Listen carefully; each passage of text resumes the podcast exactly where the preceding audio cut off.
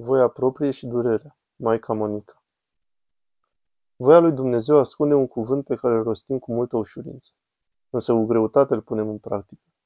Acest cuvânt este încredere. Ce ați spune despre acest cuvânt? Când spunem cred în Dumnezeu, înseamnă că am încredere în El. Acum, în ce măsură cred în Dumnezeu?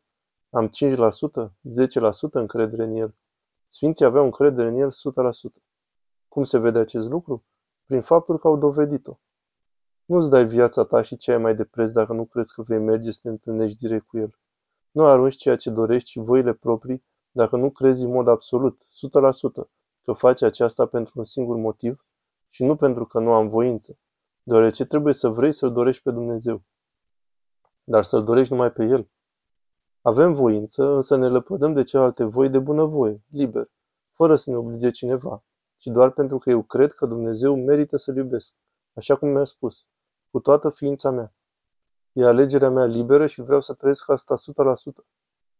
Părinte, dacă noi ne luptăm să iubim, încercarea, crucea, întristarea, Dumnezeu va vedea imediat intenția noastră, că suntem gata să spunem facă-se voia ta și că suntem gata să o și împlinim. Sfântului Dimitrie a adus înainte o mucinicie cruntă. Sfintei Sofia, trei copii au fost uciși. Oare nu era și ea mamă? Nu-și iubea copiii? Însă a dorit un singur lucru, să fie una cu Hristos. Câți copii din vremea aceea nu se închinau la idoli? Care copii trăiesc în veci? Cei care s-au unit cu Dumnezeu. Așadar, acea mamă le-a dăruit unica voia lui Dumnezeu. Nu a spus, sunt copii, să-i lăsăm să trăiască. A spus, să fie în voia lui Dumnezeu. Acum Hristos vrea să se facă una cu ei. Acum. Trei copii. I s-a făcut inima țândări. Da, însă era în voia lui Dumnezeu. Această voie conține și durere, pentru că scoate totul din noi. Există durere, să fim pregătiți pentru acest lucru. Eu am întrebat multe lucruri, vă dau cuvântul. Să dați microfonul, să ridicați mâna ca să fiți văzută de Gherondisa. Aveți peste 630 de persoane care ne urmăresc pe internet. Doar atât vă spun. Binecuvântați Gherondisa, vreau să vă întreb, în legătură cu ce ați spus. Nu cumva durerea în cele din urmă are de-a face cu faptul că noi nu știm să iubim cu adevărat? Și că iubirea adevărată ne dăruiește numai Dumnezeu? Numai Dumnezeu este iubire. Așadar eu poate că nu știu să iubesc și de aceea sufăr în voia mea. Voiam să vă întreb dacă toate acestea sunt legate între ele, dacă neștiința mea se leagă de faptul că nu știu ce iubire adevărată și de aceea am voie proprie și sufăr atunci când nu mi se face voia. Mulțumesc! Am spus că de mici ni se cultivă foarte mult voia proprie. Vedem un magazin plin de păpuși și de jucării pentru copii. Și imediat fetița, băiatul, văzând toate acelea și le dorește. Astfel am fost învățați să avem foarte multe voi proprii, după cum am spus.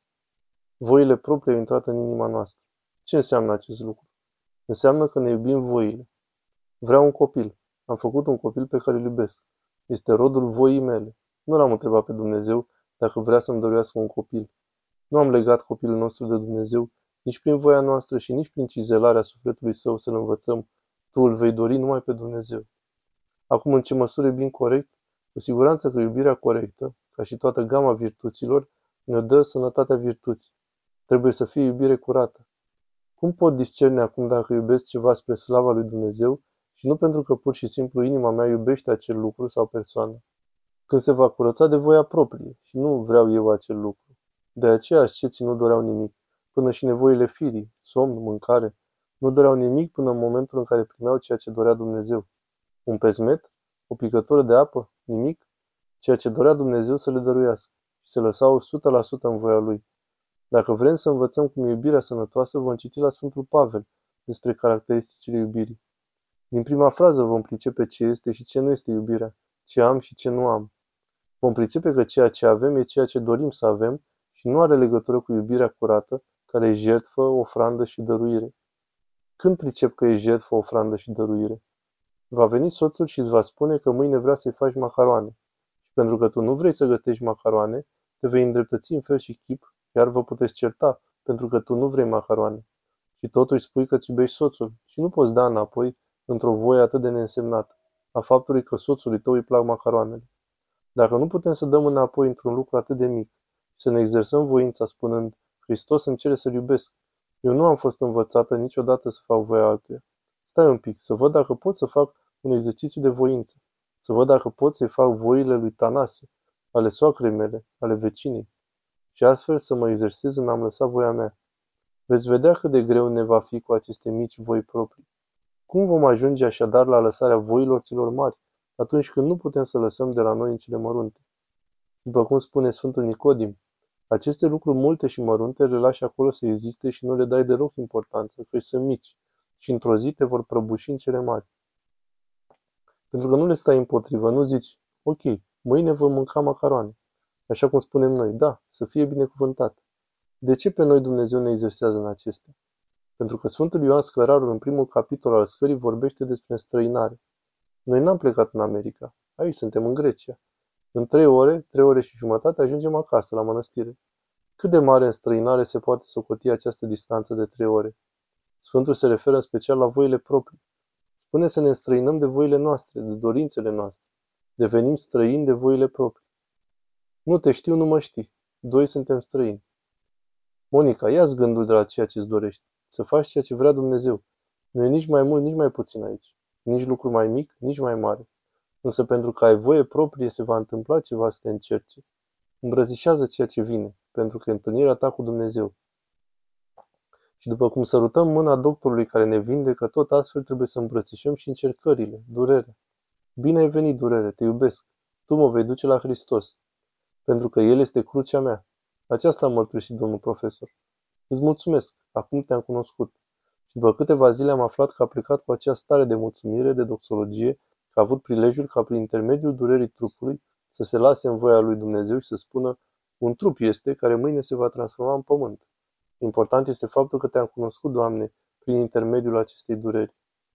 Există o carte foarte frumoasă despre durerea părintelui Emiliano Simono Petritul, un părinte sfânt contemporan care a dormit în urmă cu câțiva ani. Există o serie de omilii ce au fost transcrise și editate în mai multe volume. Maicile de la Măstea Ormilia s-au ocupat de editarea lor. Și această carte, Așteptarea lui Dumnezeu, este o revelație despre cum vom iubi durerea. Pentru că noi vrem să reducem durerea, vrem să alungăm orice durere, de la cea mai mică la cea mai mare. Vedeți că mergem la mormântări și ne temem să nu vină și ceasul nostru. De aceea avem obiceiul să spargem farfurii, pahare, facem ceva ca să alungăm moartea. Însă ce e moartea? Întâlnirea noastră cu Dumnezeu.